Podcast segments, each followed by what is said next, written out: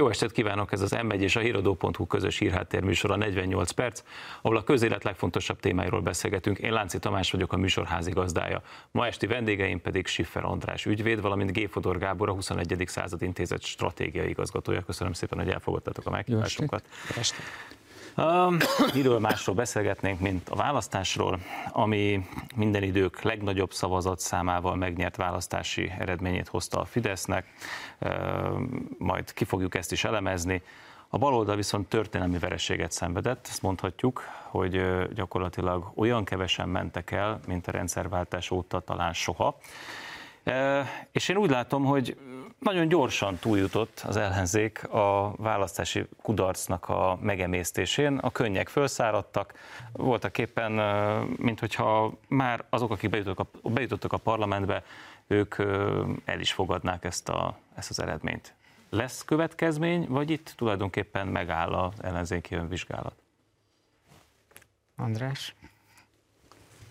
Hát Őszintén szóval engem az önmagában viszonylag kevés érdekel, hogy a demokratikus koalíció parlamentbe jutott tagozatai milyen önvizsgálatot tartanak, mi lesz velük.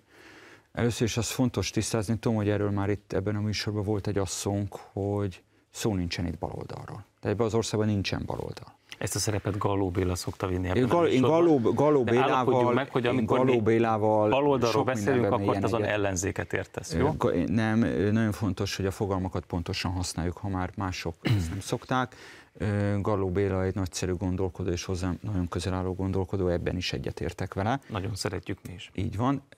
Szóval az a helyzet, hogyha valamiben a kampányban kétségkívül igaza volt Márki Zaj Péternek, amikor visszautasította a kormánymédia címkézését, hogy ő baloldali lenne. Ő nem baloldali, sőt, Amerikában őt szerintem szélső jobboldalinak neveznék leginkább. Már amennyire Márki Zaj Péterről bármilyen nézetrendszert pontosan diagnosztizálni lehet, mert azért ezzel kapcsolatban vannak kétségeim. Tehát egy szó mint száz, itt nem az a kérdés, hogy ezek a formációk, és ez egy nagyon fontos tanulsága az eredménynek, hogy most mindenféle húzavonától és, és ilyen ideológiai címkéktől függetlenül szervezetileg ezek a pártok vagy pártkezdemények rosszabb állapotban vannak, mint 18-ban voltak Szerintem, hogyha most fölmondanák az összefogást a demokratikus koalíción kívül, szerintem nem nagyon jutnának be a parlamentbe, ez az igazság. Mégsem mondott le senki. De Tamás, miért kéne, kinek kéne lemondani? Hát Karácsony Gergely lemondott egy soha nem létezett párt éléről, Gyurcsány Ferencnek nem kéne lemondani, mert Orbán Viktor mellett ő a legnagyobb győztes ennek a választásnak. Hát Jakab Péter tényleg kicsit furcsa volt, na de a Tóth Bertalan Kunhalmi Ágnes párosnak egyáltalán nem kéne lemondani, hogyha azt vesszük, hogy az elmúlt 75 évben ebben az országban milliók vágytak arra, hogy Rákosi Mátyás, Kádár János és Horn Gyula pártja e, a sülyeztőbe tűnjön el. De ezt a Tóth Bertalan, Kunhalmi Ágnes páros valóra váltotta, milliók álmát váltotta valóra. Nem kell lemondaniuk. Most a érezhető cinizmuson túl azért mégiscsak kétharmadot ígértek és jósoltak maguknak a baloldali pártok bizonyos időpillanatokban, sőt még a választások előtt néhány nappal is Karácsony Gergely kiállt, és azt mondta, hogy az elemzői vénája azt mondatja vele, hogy itt egy nagyon szoros fejfej melletti eredmény lesz hallottam a kérdésedben, hogy azt mondtad baloldali pártok, és én is konzekvensen a baloldalt használnám, mert azt gondolom, hogy hogy ez is egy... De ez nem igaz, Gábor. Az a kérdés, hogy nézünk rá, szerintem ez a politikai harc tétje, és ebben is győzött a jobb oldal, hogy az ellenfelét baloldalnak tudta elnevezni, de részletkérdés. Én baloldalnak fogom hívni, te meg ellenzéknek. Azt gondolom, hogy ami a baloldallal történt, és inkább lépjünk a választások utáni napokra, hogy miért nincsen következmény. Ugye ez a, uh-huh. ez, a, ez a hiányérzete a nézőknek, hogy nincsen következmény. Én úgy gondolom, hogy azok a politikusok, akik most beültek a parlamentbe, meg ez a pártelit, egész egyszerűen a folytathatóság feltételeit keresi.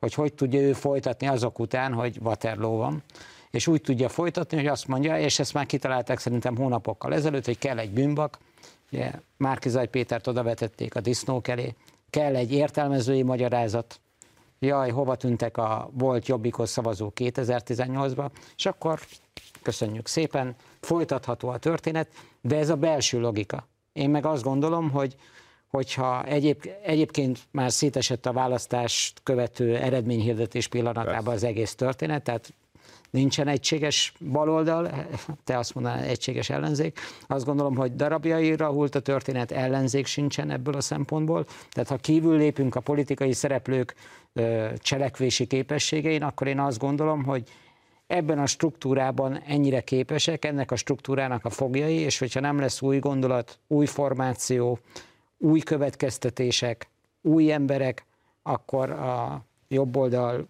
nem tudom, kormányzati pozíciója tíz évre Na, de egy pillanat, urak, tehát akkor most azt mondod, hogy be fognak ülni az ellenzéki pártok Szerintem a igen. parlamenti patkóba, és minden ugyanúgy folytatódik tovább, tehát Jakab Péter lóbálja tovább a zsák krumplit. Hát, nem azt mondta, Persze. arra vár, hogy megbukjon a kormány, Persze. és akkor ott fog állni, és akkor átveszi a kormány. És ez, ez így elég lesz a szavazóiknak? Nyilván nem, de beszorultak egy csőbe. Tehát ebből nincs visszaút. Ezek a pártok, mínusz demokratikus koalíció menthetetlenül leépültek, és még valami, hogyha a politikai stratégiákat nézzük. Tehát én a saját bőrömön tapasztaltam szinte rögtön a 2010-es választás után, hogy micsoda erők mozdultak meg, hogy revolverezzenek, hogy a megelőző 70 vagy nem tudom 60 valahány év rutinjának megfelelően terelődjünk be egy gyakorba. Összefogás. Csak összefogással lehet legyőzni Orbán Viktort. Ha a szkepsziseit hangoztatta valaki, az menthetetlenül le a Fidesz fizetett ügynöke Orbán Spicli, mit, mit csodája lett. Ment ez a, ment ez a muzsika, és az okos szakértők föltalálták a három ö, ö, orvosságot az Orbáni áfium ellen. Az összefogás, válság, és Orbán Viktornak kedvezőtlen geopolitikai helyzet. Volt összefogás, a legteljesebb összefogás volt, hála Alex Volnernek. Volt válság, nem is akármilyen, ugye? Uh-huh. 75 éve nem élt meg ilyet Európa. És bizony Orbán Viktor számára finoman szólva nem kedvező a geopolitikai széljárás. Ebből egy olyan eredményt tudtak kihozni, amit önmagában a Mesterházi Attila vezette Magyar Szocialista Párt a közölműkutatások szerint, ha ezeknek lehet hinni persze, 2012 nyarán produkált. Mesterházi féle MSP 12 nyarán nagyjából ugyanott állt, ahol ez a hatpártinak csúfolt összefogás végzett április, idén április harmadikán. De ennek több oka is van, tehát hogyha te nyelvedet használom, nem ellenzék van, hanem ellenzékek. Tehát attól, hogy összeálltak, ezek nem, nem alkottak egy identitást. A választók se tekintettek így rájuk. Ennél rosszabb a helyzet, Gábor. Semmilyen identitásuk nincsen. Hát azt Tehát mondom, nulla. Én végig ellene voltam tisztől kezdve a, a, az összefogás logikának, mert én azt vallom, és hát erre van ugye jó példa Európában, a Macron-féle Ammassé sikere öt évvel ezelőtt, hogy a hatékony, tehát hogyha politikai elitet akarsz cserélni, nem egyszerűen kormányt váltani, akkor a hatékony stratégia az a kinövekedés stratégiája. Nem voltam ezzel egyedül, Mesterházinak rövid ideig Botkának, illetve Vona Gábornak, lásd a 14-18 közötti ciklus, szintén ez volt a stratégiája. Ez a stratégia, ez a stratégia többszörösen kudarcot volt, mert túl sokan voltak ebben ellenérdekeltek kívül belül. Tehát... Akkor közelítsük meg egy pillanatra máson a kinövekedés. Ott vagyunk 2018-ban kétharmados győzelmet alatt a Fidesz ellenzék romokban. Ugye ott el lehetett volna kezdeni építkezni a romokon. A, demokratikus koalíció Gyurcsány Ferenc pártja 5,4%-ot szerzett, ezzel gyakorlatilag az ellenzék egyik legkisebb, legjelent, számszerűen legkisebb, legjelentősebb pártja volt még akkor. Hogy történhetett meg az, hogy ez a pici párt tulajdonképpen bedarálta az összes többit, ahelyett, hogy az összes többi alkotott volna egy mondjuk egy anti-gyurcsány koalíciót, és azt mondja, hogy mi vagyunk a változás, mi vagyunk a jövő, és egyszerűen kiszorítja a DK-t, vagy pontosabban a saját feltételeihez szabja a DK csatlakozását, tehát feltételekhez szabja a DK csatlakozását egy ilyen, egy, egy ilyen koalícióhoz. Figyelem, András, mimikáját, és mindegyik felvetésre, amelyek szerintem tesztelik, hogy hogy lehetett volna sikeres az ellenzék, András rázza a fejét. Hogy mintha nem lenne az asztalon olyan kártyalap, ami sikerre vezette volna őket, legalábbis rövid időtávon belül. Ha jól értem a kinövekedés stratégiáját is, azt mondta, túl sok volt az ellenérdekelt fél, de hogy ez egy időigényes történet. Uh-huh, uh-huh, Tehát, hogy nem lehet arra gondolni, hogy a két év múlvára kinövekedünk, és akkor történik valami. Helyette választottak egy másik stratégiát, egy anti-Orbánista stratégiát, uh-huh. ellenzékek összeálltak, hogy majd valami egységesnek tűnnek, valami egységes identitás hiányába a fidesz szembeni ellenszenv, meg az unalomból táplálkozó ellenszenv az fog működni, De ugye ez kevés, ez édes kevés. És bocsánat, csak még egy, mert hogy mondtál egy mondatot, hogy azt mondtad, hogy a jelenlegi ellenzéki pártelit a csőben van, tehát hogy most már nincsen mozgástere, beült. Hát Hát én is erről beszélek, hogy, hogy miért lenne személye, személyes következmények, tehát személyi következmények miért lennének ebből a helyzetből, meg bármi más, meg lényegtelen is, Gábor, lényegtelen. Tehát csak van. kívülről lehet megújítani persze, az ellenzéket. Persze, persze. Egy új formációval, új személyekkel, versenygenerálásával. Így van. Egy új kinövekedési Így stratégiával. Van. Ezen a ponton kénytelen megkérdezni, nagyon sok pletyka röppent föl, hogy te esetleg pártot alapítasz. Én nekem ilyen terv nincs jelenleg a fejemben.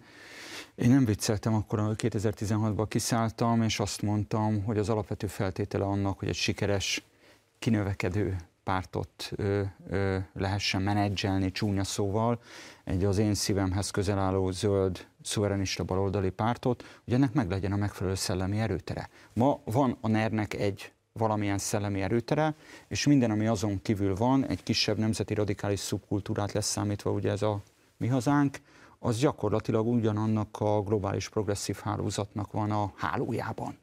Tehát jelen pillanatban az a feltételrendszer, amit én hiányoltam akkor, amikor kiszálltam, az most sem adott. De ugye akkor te azt mondtad, hogy azért szállsz ki, hogy ezt építsd. Hát, de én ehhez valószínűleg egyedül nekem, hogy mondjam, szóval én ehhez kevés vagyok. És nem lehet, hogy megérett a helyzet, hogy egy marxista nyelven fogalmazzam meg a politikai cselekvés dilemmáját, hogy itt az idő, lehet ugrani. Tehát... Most nézzük meg, én erre azt tudom mondani, hogy itt a következő hónapokban sok minden el fog dőlni, de azért reagálnék én itt az előző, fel, mhm. részben a gyurcsány dilemmára, de előtte még valami, ami itt az el, megelőző kérdésbe fölmerült. Ö, tehát ott tartottam, hogy én ugyan ellenfele voltam eleve ennek az összefogás logikának, de értettem azt, amikor Karácsony Gergely először 11 nyarán fölvetette ezt a bizonyos technikai koalíció ötletét, majd fölvetette, vagy fölvetették az egykori kollégái az előválasztás ötletét. Nem értettem vele egyet, de én magam is úgy voltam például egy évvel ezelőtt, hogy önmagában az előválasztás egy tagadhatatlan innováció, amit egyébként, hogyha jól csinálnak, egy olyan dobbantót átsolhat, ami nagyon feladja a leckét Orbán Viktornak. Ehhez képest azt láttuk, hogy nem az történik, hogy van egy technikai koalíció, mert azt mondják az ellenzékiek, ellenzéki pártok, hogy van egy csúnya autoriter rendszer, aminek a lebontásához félre kell tenni mindent, de csak bizonyos közjogi, én nem tudom milyen dolgokba értünk egyet, és utána, ha meg ö, ö, változtattuk a rendszert, akkor pedig versengünk újra. Nem ez történt. Minden identitás feloldódott, és redukálódott egy darab O1G-re, tehát, hogy mindennek az inverzét mondjuk, amit Orbán Viktor csinál. Ha Orbán Viktor be akar zárni, akkor megfontolt nyitást követelünk, emlékszünk tavaly februárra. Ha három héttel később Orbán Viktor még nem akar bezárni, vagy éppen április végén ki akarja nyitni a teraszokat, akkor azt mondjuk, hogy Orbán Viktor megöli a magyarokat, és akinek nem tetszik a korlátozás, szavazzon Orbán Viktorra. Hát szavaztak Orbán Viktorra. A, ami a Gyurcsány dilemmát illeti. Ez is egy csapda helyzet, és ezért mondom, hogy nagyon mit, ezekről a formációkról nincs mit beszélni. Tudnék, valóban az van, hogy Gyurcsányjal nem megy. Gyurcsány verte ellenzék, Gyurcsány verte párt, az életben nem fogja leváltani Orbán Viktort. Viszont ennek van De egy... úgy tűnik nélkülese. Na, pontosan ezt akarom mondani. Viszont létrejött egy olyan képlet ezen az ellenzéki oldalon, hogy ö, Gyurcsány vagy a Gyurcsány házas pár kompetenciát, stratégiai gondolkodást, politikai műveltség tekintetet, minden, ami kell egy politikushoz, messze fölötte áll a mezőnynek, tovább megyek, a demokratikus koalíció vezet elnökségébe, frakciójába lehet egyáltalán a kormányképességnek egyáltalán a nyomait megtalálni, nem kell Fidesz oldalhoz fordulni, hasonlítsuk már össze Vadai Ágnes és mondjuk Fekete Győr András kompetenciáit. Hát ne viccelj, másik liga. Harmadik, szervezeti erő tekintetében ma egyedül e, azon az oldalon a demokratikus koalíció van a pályán. Tehát ez azért egy megoldhatatlan egyenlet, mert persze vele nem megy, nélküle sem megy. És hogy ez a helyzet előállt, ebbe az van benne, furcsa módon, ellenzéki oldalon is kevesebbet kellett volna Gyurcsány Ferenc személyével foglalkozni, és annál többet a kormányzásának a tartalmával. Tehát úgy fogtak össze még a jobbik is, még az LMP is, tehát azok a pártok, amik éppen nem pusztán Gyurcsány, hanem az egész 92.010 közötti időszak kritikájaként fogalmazták meg a saját küldetésüket, hogy 18 után egyáltalán nem ö, ö, reflektáltak a TB privatizációval, megszorító csomagokkal, szemkilövetéssel terhelt kormányzati ciklusra. Egy pillanatra azért álljunk meg. Ugye Gyurcsányt, mint egy keserű pirulát, akkor le, kell nyelni, az, le kellett nyelnie az ellenzéknek, mert nem tehetett más. A progresszív ellenzéknek. Igen. A progresszív ellenzéknek. Na, de itt egy másik pirula is volt, a karlendítős pirula. Tehát azért uh, itt nem csak az volt a probléma, hogy uh, valahogy el kellett fogadtatni a baloldallal, illetve az ellenzéki szavazókkal Gyurcsány Ferenc szemét, mert ez még talán úgy tűnik, hogy még lehet, hogy ment is volna. Na de közben be kellett venni ebbe a technikainak indult koalícióba egy olyan pártformációt, amelynél gyakorlatilag hetente estek ki a szekrényből újabb és újabb csontvázak, amihez ezek a náci karlendítős csontvázak, akik, akiknek a legitimálásához tulajdonképpen az egész baloldal asszisztált, gondolom abban a reményben, hogy így sikerülhet a kormányváltás. Nem sok ez egy kicsit, nem sok keserű pirula egyszerre? Gyurcsány, meg a karlendítős szárny az ellenzékben? Én szürrealitások sokaságát látom itt, tehát tényleg ilyen politikai matematika óra nulladik évfolyam, hogy felírják a táblára, hogy egy meg egy, az kettő, holott a, ugye a politikában nem így van, hogy egy közhelyet mondjak. Persze, tehát, kettő meg kettő az egy, ez derült ki. Hát így van, így van, és hogy most a újabb szürrealitás, hogy jön a nagy felfedezés, hogy eltűntek a volt jobbikos szavazók, és újabb szürrealitás Jakab Péter helyzetértékelés, hogy hát nincs itt semmi látni, való a jobbikot néppártosította, és természetesen azt a szavazói tömböt konzerválta ezzel, akik hajlandóak voltak a néppártosodásra, tehát nem tűnt itt el semmi. És azt gondolom, hogy ez az egész arról szólt, pontosan arról szólt, amit te pedzegettél, hogy, hogy nem ajánlatot adok a választópolgároknak, hanem megpróbálok minden, minden lehetséges utat, módot megtalálni, moralitáson felül, ami lehetővé teszi azt, hogy egy Orbán ellenes koalíció, választói koalíció is létrejöhessen, és bízni abban, hogy ennek lesz egy számszaki fölénye. Igen, és hát még egy, hogy most sztorizhatnék, csak nem akarom a műsoridőt teljesen ezzel kitölteni, hogy én hányszor kaptam, hányszor kaptam meg azt a vasárnap leszerepelt koalíció támogatóitól, jelöltjeitől, hogy én magam is náci kollaboráns vagyok, mert én semmi más nem tettem, mint én beszélgettem a mégiscsak közel egy millió ember által legitimált jobbik frakció tagjaival. 2010 és 14 között például. Ö, mindenki náci volt, aki egyáltalán ö, szóba mert állni a jobbikosokkal, és én ezt érteni is véltem, hogy ezen a posztbolsevik progresszív oldalon végül is ennek 70 éves hagyománya van, hogy amikor végképp nincsen érved, akkor fasisztáz le az ellenfeledet, a kritikusodat. Oké. Okay. Gondolhattak arra is, hogy végül is azért a Fidesznek vagy a kormányoldalnak sem nagyon van erkölcsi alapja, hogy a karlendítést kifogásolja, mert éppen választás előtt ugye az emmi a szemmirotainak, hogy valaki ilyen nyilas 45 előtti vitéznek a könyvéhez adott támogatást, Franka Tibort kitüntették Táncsics díjat, tehát olyan nagyon az antiszemitizmus, Aha. hát ez történt, Tamás, Aha, azért, ez történt. Azért a Fidesz frakcióban nem találsz olyanokat, akik ez kétségtelen, ez kétségtelen, hol udvarról beszélek. Minisztériumi főosztályvezető mit csinál, azt azért, azért miniszter, rá, Kásler Miklósnak hívják, nevetítsük de mindegy, rá, nevetítsük okay, rá az egész rendben van, nem, de hogy vetítem, én csak, oké. Okay. Viszont az egész kérdés az elvezet oda, akár az előbbi a Gyurcsány uh-huh. dilemma, akár a karlendítős dilemma, hogy tényleg az történt, hogy itt nem egyeztettek nézőpontokat, és azt mondták, hogy ebben egyetértünk, abban nem értünk egyet, vagy fordítva. Tehát, hogyha az történik, hogy 18 van, bár én azt gondolom, hogy ami itt a Kunigunda utcában történt 18-19 fordulóján, az kb. előrevetítette ezt. Tehát ott, mint hogyha kitűzték volna a zászlóra azt is, hogy csak lefelé. Tehát, hogyha 18 után keményen ütköznek mondjuk tudománypolitikai, emlékezetpolitikai ügyekben. De azt mondják, hogy ebben meg ebben olyan mély az egyet, és olyan fontos kérdések, alkotmány, mit tudom, mi a fene, hogy mégis egyetértünk, akkor sokkal szélesebbre lehetett volna húzni a hálót. És a politikai elvekről, illetve a politikai elvtelenségről még valamit. Tehát ez korán sem pusztán morális kérdés. Tehát morális kérdés, és ez nagyon nem lényegtelen. Egy politikai közösség kérdés is de az identitás az még valamit jelent. És ez, ez tisztán politikai haszonelvűség. És ezen is fölbuktak, ezért is ez az eredmény. Ha nincsenek elvek, azon kívül, hogy gyűlölöd az ellenfeledet, égtelenül. Ha nyit, akkor te zársz, ha zár, nyit, zársz, nyitsz, és egyéb paramságok. Ö, akkor egész egyszerűen nem vagy felismerhető, nem adsz egy iránytűt a választót kezébe. Tehát világos elvrendszer, csúnya szóval világos politikai narratíva azért kell, hogy a választói sokaság felismerjen. Tudja azt, hogy ha rád szavaz, akkor ez várható egészségügyben, oktatásban, gazdaságban, külpolitikában, stb.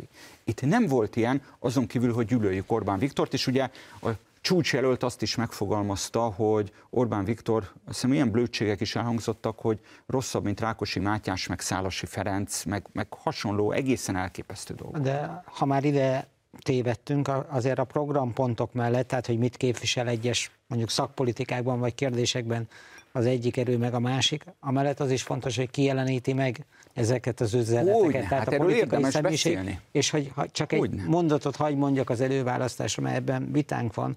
Én azt gondolom, hogy ez egy, hát ez egy hülyeség volt. Nem, hát, ez de nem volt azért volt hülyeség, mert saját politikai elitjét végezte ki az előválasztás folyamatával. Fekete Győr három egész nem tudom hány százalékot kapott, Karácsony Gergely belebukott. A, a, a Dobrev ugye visszalépett Gábor. ebben a folyamatban, és jött egy olyan ember, aki benne se volt a hatpárti paktumban, beengedték a, az amatőrt. Gábor, Itt, ha, bocsánat, csak hadd vágjak közben, mert ez nagyon érdekes, de hogy közelítsük meg onnan ezt a kérdést, hogy, hogy az elmúlt napokban számtalanszor végighallgattam elemzőktől és részben baloldali, bocsánat, ellenzéki politikusoktól, hogy hát tulajdonképpen minden jól ment itt, kampány során, aztán jött a háború február 24-én, és ott minden elromlott. De, bocsánat, a háború... Tehát hol, tehát, Oké, okay, csak aztán szeretnék reflektálni a Gáborra is.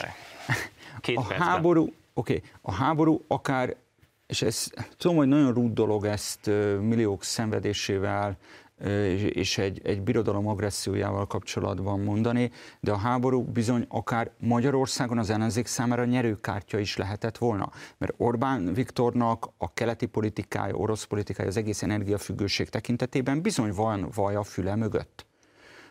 Márki Zaj Péter két pillanat alatt ezt a nyerőkártyát egy, egy totális lose-lose kártyára cserélte föl, amikor bemondta azt, még csak nem is a NATO csapatokkal kapcsolatos mondatára gondolok, amikor bemondja azt a kamerába, hogy Orbán Viktor felelős az, az orosz-ukrán háborúért. Egy szemében. Hát ne szórakozzunk Egy már. szemében. Tehát az elkötelezett ellenzéki szavazó is fogja a fejét egy ilyen mondatnál, mert aki minden bűnt el tud képzelni, és, és ne, neki tud tulajdonítani Orbán Viktornak, látja azt, hogy ez egy blödség. Innentől kezdve hiába van jogos kritika az energiafüggőség növelése miatt, a kémbank miatt, és a többi, és a többi, meg itt a különböző hírszerzési furcsaságok miatt, senkit nem érdekel mert azt látja, hogy Orbán Viktor meghirdeti a stratégiai nyugalmat, és valóban nem nagyon volt mozgástere a miniszterelnöknek ebben az eltelt két hónapban, teszi azt, amit egyébként felelősen tenni lehet, és ehhez képest a, az ellenfele, vagy a másik ajánlat pedig baromságokat De beszél. volt még egy mondat, a mi háborunk. Ez a mi háborunk. Ja, persze, igen. Az, ami egyértelművé tette a választók Igen, és akkor, számára, hogy... bocsánat, csak amit a Gáborra reagálni akartam, igen, most eszembe juttattad. Valóban nagyon fontos, hogyha nincs, nincsenek is világos nézetek, hogy akkor kik jelenítik meg az alternatívát. Erős csapat vonult fel. Sokan, sokan, így van, kemény ez a csapat, így van, ahogy klasszikus mondá. Szóval ö, sokan azért ünnepelték Márki Zaj Péter tavaly októberben, mert sikerült leváltani az ellenzéket. Most a szerkezeti ö, ö, problémákról ne is beszéljünk, én továbbra is azt gondolom, hogy az előválasztás önmagában egy jó ötlet, ahogyan végrehajtották, ahogy egy olcsó vásári alkuvás irányították, az, az egy vicc. De mindegy, ezt most tegyük félre. Amikor csapatot hirdet Márki Zaj Péter, kik vannak a kampány csapatában? Gulyás József volt SZDS, az álltak föltűnt a végén Gályé Zoltán is. Kik, kik az általa felkért kabinetvezetők? Bot Péter Ákos és Raskó György. Nem lesz időd most ezt végigmondani, de és esküszöm, minden van, folytatjuk, de kénytelen vagyok befolytani a szót, mert uh, lejárt a, az első fél idő. Egy rövid szünetet tartunk, a beszélgetést a hírek után folytatjuk itt az m és a híradó.hu. Kérem, hogy tartsanak velünk.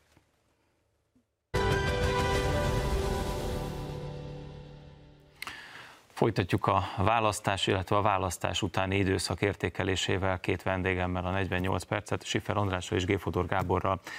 Bel, belét folytottam a szót, éppen a Márkizaj mögötti csapatról beszéltél, és egy hosszas felsorolásban voltál, úgyhogy azt mondtad, hogy nagyon szeretnéd folytatni, úgyhogy most megadom a csak az, hogy ez, ez azért viszonylag kevésszer került elő az elmúlt hetekben, hogy fölvonultatta ugye azt a Raskót és Bot Péter Ákost, akik az egész zsákutcás, elhibázott privatizációs stratégiának, a magyar termelőkapacitások szétverésének, a nagybirtokrendszer kialakulásának a főfelelősei, és bónuszként a kulturális kabinetje élére felállította azt az Inkei Pétert, akinek az életrajza a kormányoldal minden rossz indú jövendőlését az ellenfeléről beteljesíti. Ez az ember a Kádár rendszer végóráiban a kiadói főigazgatóság, tehát magyarul a cenzúra vezetője, ma pedig a CEU Pressnek a vezetője.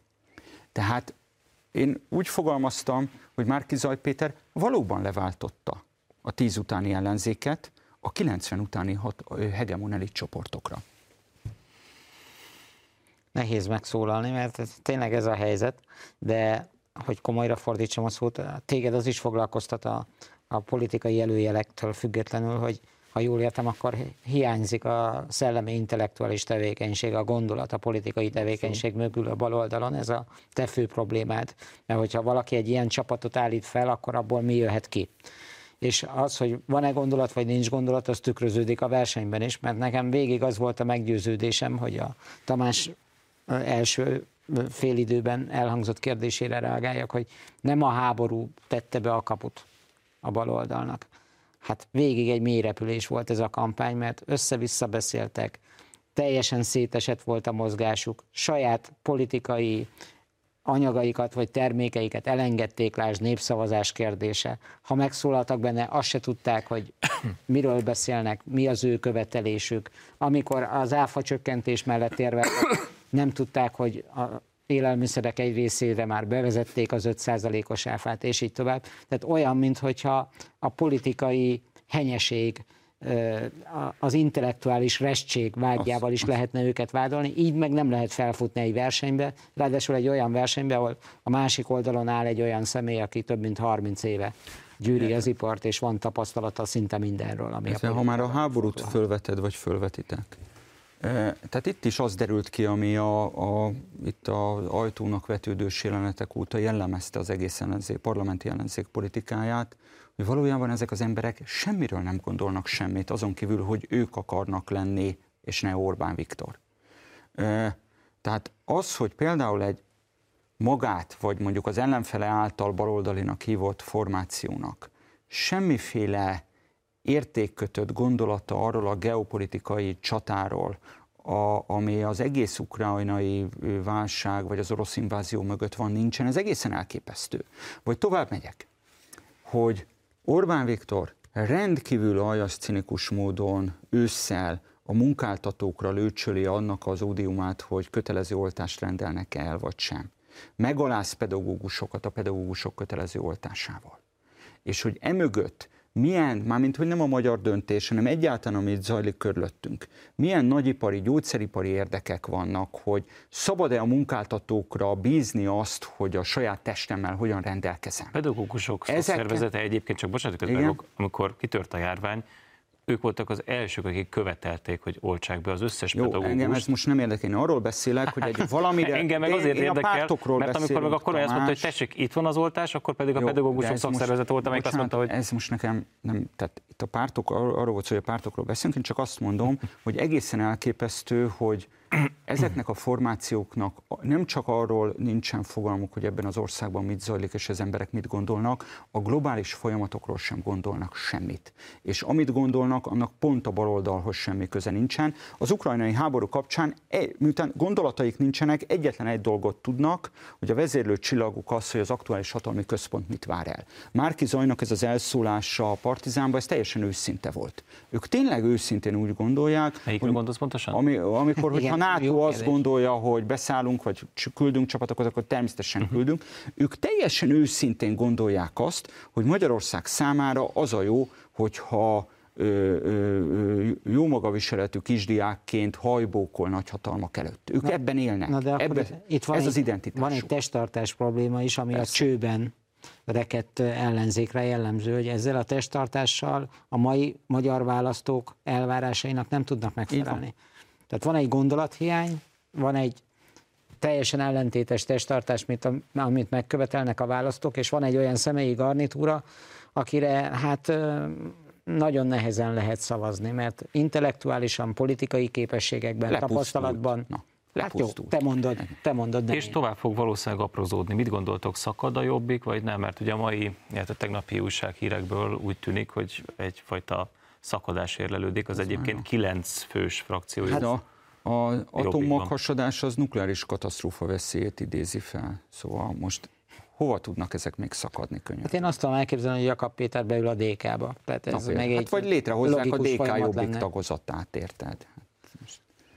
Ennyi? Ennyi lenne? Szerintem ennyi. Tényleg erről... Tehát Szerintem a... nincs már jobbik igazából. Nincs, persze. Hát, uh-huh. ez, Többi sincs. Van egy ilyen pártnév, meg nyilván van még néhány ember, aki ott ügyeket intéz a pártnév alatt. Meg megél belőle. Meg megél belőle, ott a versenyszék. Nem akarom elviccelni a kérdést. Tényleg csak ez nem vicc, ez Jobbik tényleg ez és az LMP vezetői részéről az lenne a tisztességes dolog, respektálnák azokat, akiknek valamikor volt egy álmuk, akár nemzeti radikális, akár zöld globalizáció kritikus színekben, számot vetnének azzal, hogy az, hogy ők hova jutottak, hogy ma parlamenti képviselők az ezeknek az álmoknak köszönhetőek, és vannak akkor a tisztelettel az alapítók iránt, hogy szépen becsukják a voltot, feloszlatják a jobbikot és az LMP-t, és szépen bebocsátást kérnek a demokratikus koalícióba. Ez lenne a fair a választókkal is, és a saját eredett történetükkel is. Ugyanakkor megszületett egy új parlamenti frakció, a mi hazánknak a frakciója, közel akkora egyébként, mint a jelenleg létező kilencfős jobbik frakció. Ami végül is fölveti annak a lehetőségét, hogy vissza fog állni a parlamentben, illetve a politikai térben a centrális erőtérnek nevezett jelenség, magyarán amikor a Fidesztől jobbra és balra is található egy-egy politikai formáció, két ellenzéki párt, amelyik egymással nem koalícióképes. Visszáll a centrális erőtér? Hát óvatosan fogalmaznék ezzel kapcsolatban, mert én úgy látom, hogy a, tehát a, a bal oldalon lévő valami, az is szétesett atomjaira. És így ilyen bolygó hollandiként kever-kavar a centrum körül. Tehát, hogy, hogy egyfelől nem léteznek ezek a pártok, ahogy András is mondta, tehát tulajdonképpen a párbeszéd, az LMP, a Jobbik, Sőt, az MSZP is Gyurcsány Ferencnek, hát erről beszéltünk nagyon sokat, Igen. nem? Hogyha létrejön az az integráció, amire a Gyurcsány pályázott, hogy ő bedarálja ezeket a pártokat a bal oldalon, a DK alá, akár még úgy is, hogy megszűnnek ezek a pártnevek és ezeknek az autonómiája, és a jobb oldalon ott lesz a, a mi hazánk, akkor a centrális erőtér helyreállt. Most én azt látom, hogy van egy bazi nagy centrum, a Fidesz, és körülötte alapvetően nagyon kis bolygók keringenek. És ezek a, ezek a kis bolygók, hát most is szét vannak esve, tehát a összefogásuk se sikerült, nem tudom, hogy milyen mágneses mező tudná egy közös platformra hozni őket. Szóval én azt látom, hogy itt van egy domináns hatalmi párt, hogyha történelmi nyelven fogalmazom meg, és ennek nincs alternatívája. Hát engem nyilván a cigányországozós ö, ö, szövegektől lever a víz és egyáltalán a rasszizmust, homofóbiát elfogadhatatlannak tartom a parlamenti politikában, ugyanakkor. Egyrészt ugye úgy hozta a sors, hogy Novák Előddel annak idején együtt távoztunk a parlamentből. Novák Elődnek se kellett volna kiszállnia, hiszen mint oly sokan mások, ő is lehetett volna mandátumtól. Vagy nem ezt tette, mert sok mindent lehet róla gondolni, de az, hogy ne lenne következetes az elveihez, meg a képviselői politikusi esküjéhez, azt nem lehet elvitatni és hát az az igazság, hogy a magas sávjában Novák elődés, illetve az egész mi hazánk egy hősies küzdelmet folytatott. Tehát miközben a, az OEG koalíció Fidesz bérencezte, ami meg, meg hogy a Fidesz szatellit pártozta a mi hazánkot, az a helyzet, hogy a kampány finisben, ha valakiknek tényleg ellenszélbe kellett dolgozniuk, az nem, az ellenz, nem a parlamenti ellenzék, hanem a mi hazánk. A mi hazánkat nem engedték be ide a köztévébe, sőt, a hirdetéseiket nem fogadta el a MediaWorks, a Medialog nem vitte ki a kiadványaikat, a mi hazánkat gyakorlatilag, természetesen az ellenzéki média sem engedte be a mi hazánkat. És akkor folytasd a felsorolást, nem a fideszesek szavaztak így van, rájuk. Így van, így van, így van, pontosan, pontosan. És miért van így, Gábor? Azért, mert pontosan amiről az előbb beszéltünk, hogy a mi hazánkosok szemben mondjuk a parlamenti ellenzékkel a nagy lezárás, a Covid, a vakcináltatás idején kiderült, ők legalább gondolnak valamit a világról. Hogy most ez helyes, helytelen, egyetértesz, nem értesz egyet vele, ez egy másik kérdés. De volt koherens gondolat, mondani való a jelen valóságról, ami körülöttünk történik, akár Ukrajnával, akár a COVID-19-el. Tehát ezt a feladatot, azt a feladatot, amit nem tudott a parlamenti ellenzék megugrani, azt a mi hazánk megugrotta. Én úgy vagyok vele, hogy van lehetőség bennük. Tehát a mi hazánk az föl tud nőni egy 10-20%-os szintre is akár, hogyha vissza tudják fogni magukat, és illetve nem csak bizonyos belátásokhoz eljutnak, tehát eljutnak oda, hogy nem kötelező cukisodni és elmenni a Spinoza házba ahhoz, hogy valaki elismeri azt, hogy a holokauszt a magyarság tragédiája. Szerintem ennyi, ez nem egy túl nagy elvárás. Jó, de akkor te hosszú távon azzal számolsz, hogy egy megerősödő mi hazánk, amelyik a leszakadó ellenzéki szavazók egy részét be tudja gyűjteni, és végül, ahogy Gábor fogalmazott, a DK körül keringő sok pici bolygónak se nevezném, hát tehát nem, ilyen törm, űrtörmelék lényegében valahogy ott kikristályosodik, vagy föltapad a DK-ra. És tehát ez a három pólus, a Fidesz, a Mi Hazánk és a DK, ez fogja, De... vagy esetleg Hát kérdés az, hogy a képletben Magyarországon megjelenik egy, egy baloldali kezdemény. Hát ez a jövő zenéje, a helyzet az nyilván nem túl kedvező ennek a szenáriónak. Én ma azt gondolom, hogy ha valóban a DK körül kristály, tehát a, a jelenlegi parlamenti ellenzék lesz a fő kihívója a NER-nek, akkor egy eléggé hasonló végeredmény fog születni. Tegyük hozzá, hogy a Gyurcsány Ferenc és a létező baloldal eddig eléggé sikeresen blokkolt mindenféle külső alapítást. Ha megnézzük, akkor itt, vannak a, itt van a Momentum generáció, amely gyakorlatilag egy rövid felívelő szakasz után gyakorlatilag Gyurcsány segédcsapatává fokozódott most le de mondom, balol, Tamás, ebben nem fogunk egyetértésre jutni, baloldal nem létezik. Viszont egy másik, egy érdekkonfliktus viszont létezik, és létezett októberben az előválasztás második fordulójában. És ez nem új. Ez így volt 94-ben is, amikor Horn Gyulára rákényszerítették az SZDSZ-t, hogy van a régi posztkommunista nomenklatúra, a politikai képviselete, illetve annak uh-huh. a maradéka, és vannak a globális progresszív hálózatok és annak a hazai képviselői. Utóbbiak, a gyurcsányházaspárt soha nem fogják elfogadni, és ennyiben volt félrevezető a Fidesz kommunikációja, mert valójában Márki Zaj Péter egyáltalán nem Gyurcsány Ferenc embere volt. Sőt, akik Márki Zaj Pétert installálták a magyar politika egére, azok a Gyurcsány házaspárt legalább annyira le akarták győzni, mint Orbán Viktort. Most ugye nem mondott ki, tehát nem hangzott el alanya a mondatodnak, hogy kik Igen. ők, de mert nem egy személy, Hoztam egy... nem menjünk le már ostobába komolyan. Rendben, de akkor is ki fogom belőled kényszeríteni, kikről is beszélsz, mert a Washington Postban a választások Mikroadományozókról után... beszélek, Tamás. Rendben, a Washington Postban megjelent egy kísérteties mondat. Azt mondja, a magyaroknak joguk van olyan kormányt választani, amilyet szeretnének, de tudniuk kell, hogy a választásoknak következményei lesznek. Nézd, kedves Tamás, én meg erre azt tudom mondani, hogy pontosan azért, Pontosan azért, mert én baloldali vagyok, én antiimperialista is vagyok, én az voltam a 90-es években, az vagyok most is. Azok üzentek, akik a globális nagytőkének nem csak hogy a politikai képviseletét látják el Washingtonban, hanem úgy gondolják, hogy az egész világnak diktálhatnak, nem csak Kelet-Közép-Európában, de Dél-Amerikában, a mediterrán térségben bárhol. Ennek nyilvánvalóan ellen kell tartani, és csak hát azért egy ilyen naív egy... kérdést akkor felteltek csak a nézők kedvéért, hogy akkor te se tartod ilyen összeesküvés elméletnek, meg fantazmagóriának, hogy vannak külföldi érdekek, akik vannak, Gábor, támogatnak vannak, erőket, szuverenitás értenek. Hogyne, ez így van, ebben nincs vita Konspirálnak. Köztünk. Azt, hogy konspirálnak-e, azt én nem tudom, de az, hogy a világtörténelem azért mégiscsak érdekek érvényesítéséről szólt és szól, ehhez elég Marx Károlyt elolvasni. Tehát ezt ne akarjuk már letagadni, csak ne, ne menjünk le teljesen ostobába, és, és próbáljuk meg elhitetni az embereknek, hogy egy darab öreg ember az, aki itt valami gonoszságra képes, mert ez ennél sokkal összetettebb történet.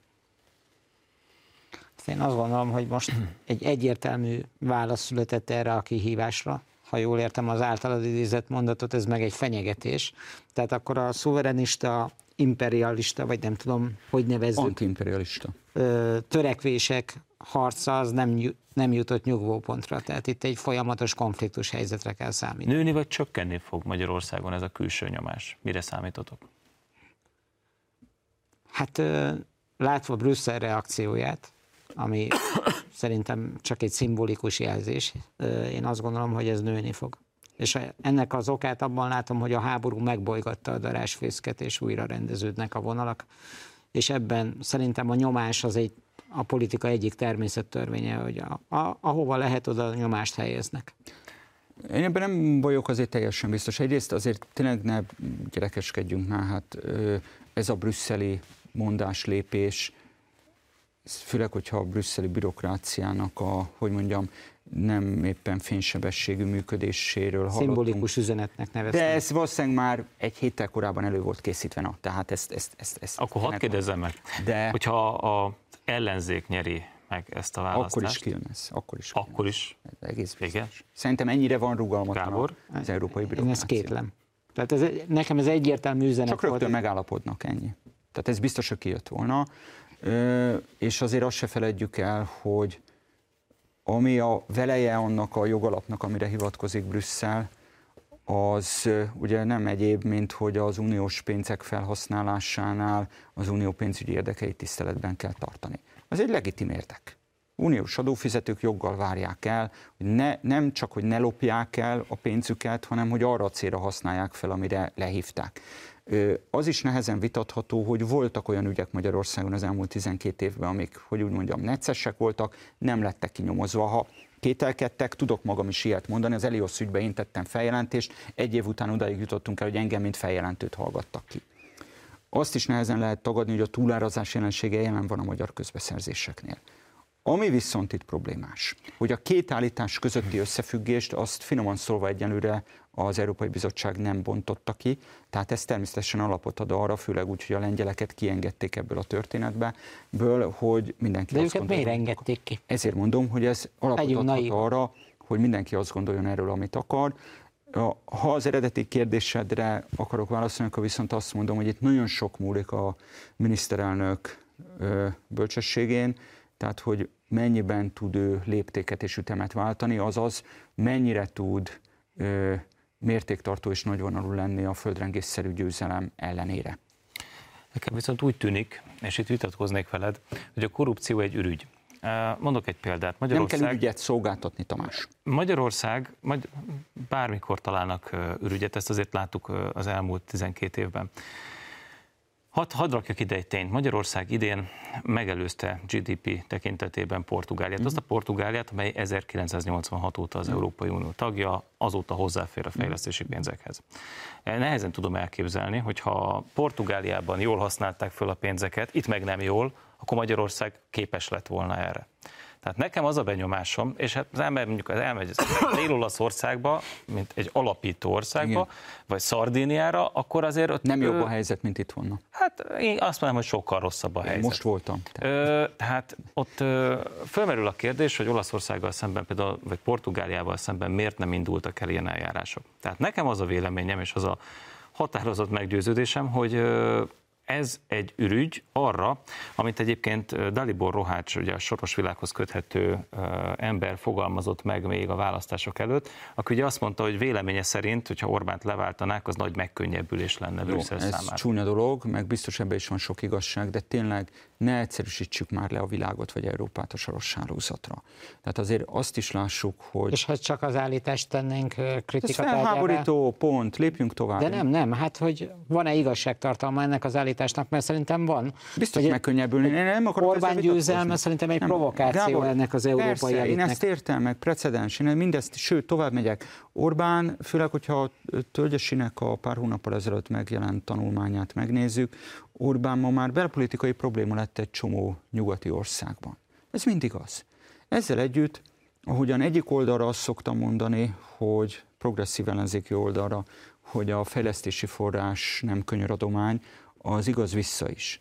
Tehát akkor, amikor az Európai Bizottság fejlesztési forrásokat enged vagy nem enged, az ott nem csak, ha nem enged, ott nem csak a magyar kormány vagy a magyar embereknek az érdekei sérülnek, az itt befektető német, osztrák, holland és így tovább cégeknek is. Tehát egy szó mint száz, én azért inkább arra tennék nagy téteket, szívesen fogadok veled, hogy Orbán Viktor kellően taktikusan fog viselkedni a következő hónapokban, és nyáron meg fognak indulni ezek az uniós források Magyarország felé. Szerintem nem egyféle múlik ez a történet, tehát nem csak Orbán mértéktartásán múlik. Ezért mondom, ez azért látom, az hogy... uniónak érdeke, Gábor, hogy kapjuk ezeket Igen, a az is érdek lenne, hogy mondjuk ne léptessen ilyen szankciókat életbe Oroszországgal szemben, mert a német polgárok majd Ehhez önálló Európa kellene. Ehhez viszont önálló Európa kellene a geopolitikai színpadon. De akkor mégiscsak tegyünk fel egy alapvető kérdést. Tehát itt van egy nagyon kifeszített helyzet, határainktól néhány kilométerre háborúban áll egy ország, Európát ezer millió dolog feszíti, roppantja szét, pénzügyi nehézségek, a szankciókhoz való hozzáállás, inflációs kérdés. És akkor jön az Európai Unió, és azt mondja, hogy hatodik haszakad, ő most elindítja ezt az eljárást, ami egy plusz feszültséget hoz be a rendszerbe. Mi ennek az értelme? Hát most inkább integrálni kéne, nem? Azt kéne mondani, hogy jó, lehet, hogy van köztünk vita bizonyos kérdésekben, de most mégiscsak a, az egység sokkal fontosabb, mert a körülöttünk lévő helyzet minimum nagyon-nagyon turbulens, és akkor még finoman visszafogottam. Nem úgy viselkedik Brüsszel, mint a magyar baloldal? Tehát, hogy Orbán fóbiája van, ez egy, ez egy ilyen kis stílű revans arra, hogy mi született vasárnap Magyarországon, milyen eredmény. Nekem legalábbis ez az olvasatom erről, mert ha taktikusabbak lennének, akkor nem két nap múlva indítják el, hanem várnak mondjuk három hetet. Legalább egy kicsit csillapodnak a hangulatok. Nézzétek, korrupció persze mindenhol van. Az Egyesült Államokban is van, lásd Hunter Biden kalandjait Ukrajnában. Hogy nem? Csak hogy én azt gondolom, hogy a Corvinus korábbi rektorának volt egy nagy igazság abban az elhíresült mondásában, amikor azt mondta, hogy amit az ellenzék korrupciónak hív, az a valójában a rendszer maga, a Fidesz politikájának a lényege. És ezt én most leíró jelleggel használom én is, ahogy Lánci András is leíró jelleggel használta. Ami az elmúlt 12 évben történt, arra azt, szokták, azt a leírást szokták adni, hogy egy felhalmozó kapitalizmus. Azt gondolom, hogy ha abban mértéktartóbb lett volna a rendszer, vagy a miniszterelnök az elmúlt 12 évben, hogy ezt a felhalmozást, amit az ellenfelei persze korrupciónak hívnak, ezt legalább, hogy mondjam, bizonyos civilizációs határok betartásával folytatja. Tehát te szükségesnek tartod a nemzeti felhalmozást? Nem, de... nem. Nézd, az, hogy legyen egy erős nemzeti kis- és középvállalkozói réteg, az szükségesnek tartom. És nagyvállalkozói. Az, hogy nagy, nagy burzsóáziát, én azt nem, én ebben vitatkoztam. hát... 11-ben is vitatkozom, most is, alapvetően szövetkezeteket, miért kell a magyaroknak mindig alvállalkozóknak lenni? Nem kell alvállalkozónak Már lenni. pedig, ha nincs nagy széles, tőkés, nem. hát ha nincs nagy tőkés, akkor mindig csak alvállalkozók. Más belemehetünk ebbe a vitába, de pont oda szerettem volna eljutni. Nagyon hosszan nem fogunk, mert már csak egy tudom, perc van. A támadási felület pontosan abból ered, hogy ez a felhalmozás olyanokat gazdagít, akik az európai piacra nem termelnek, akik, hozzá, akik hozzáadott értéket nem teremtenek két, magyar teljesítményt. Két rövid megjegyzést, ha lehet. Ha, szerintem a Lánc András úgy értette ezt, hogy azon van a hangsúly, hogy az ellenfelek nevezik ezt korrupciónak, és azért, mert hogy a korrupció az egy ürügy, az egy Én támadási felület, mással van a bajuk, ezt nevezik meg, ezt láttuk 12 éven keresztül, folyamatosan nem tudom hány jelentésben. De ez a felhalmozó politika túl nagy támadási felületet de biztosít. Miért, de hát miért a magyarok, magyarokkal kell rendet tenni, vagy Magyarországon kell de példát ezt a költői mutatni? kérdést már sajnos nem fogjuk tudni megválaszolni. Ennyi fért bele a 48 percbe. Köszönjük a figyelmüket. Egy hét múlva találkozunk az m és a híradó.hu-n. Addig is, ahogy mondani szoktam, tartsák szárazon a puskaport.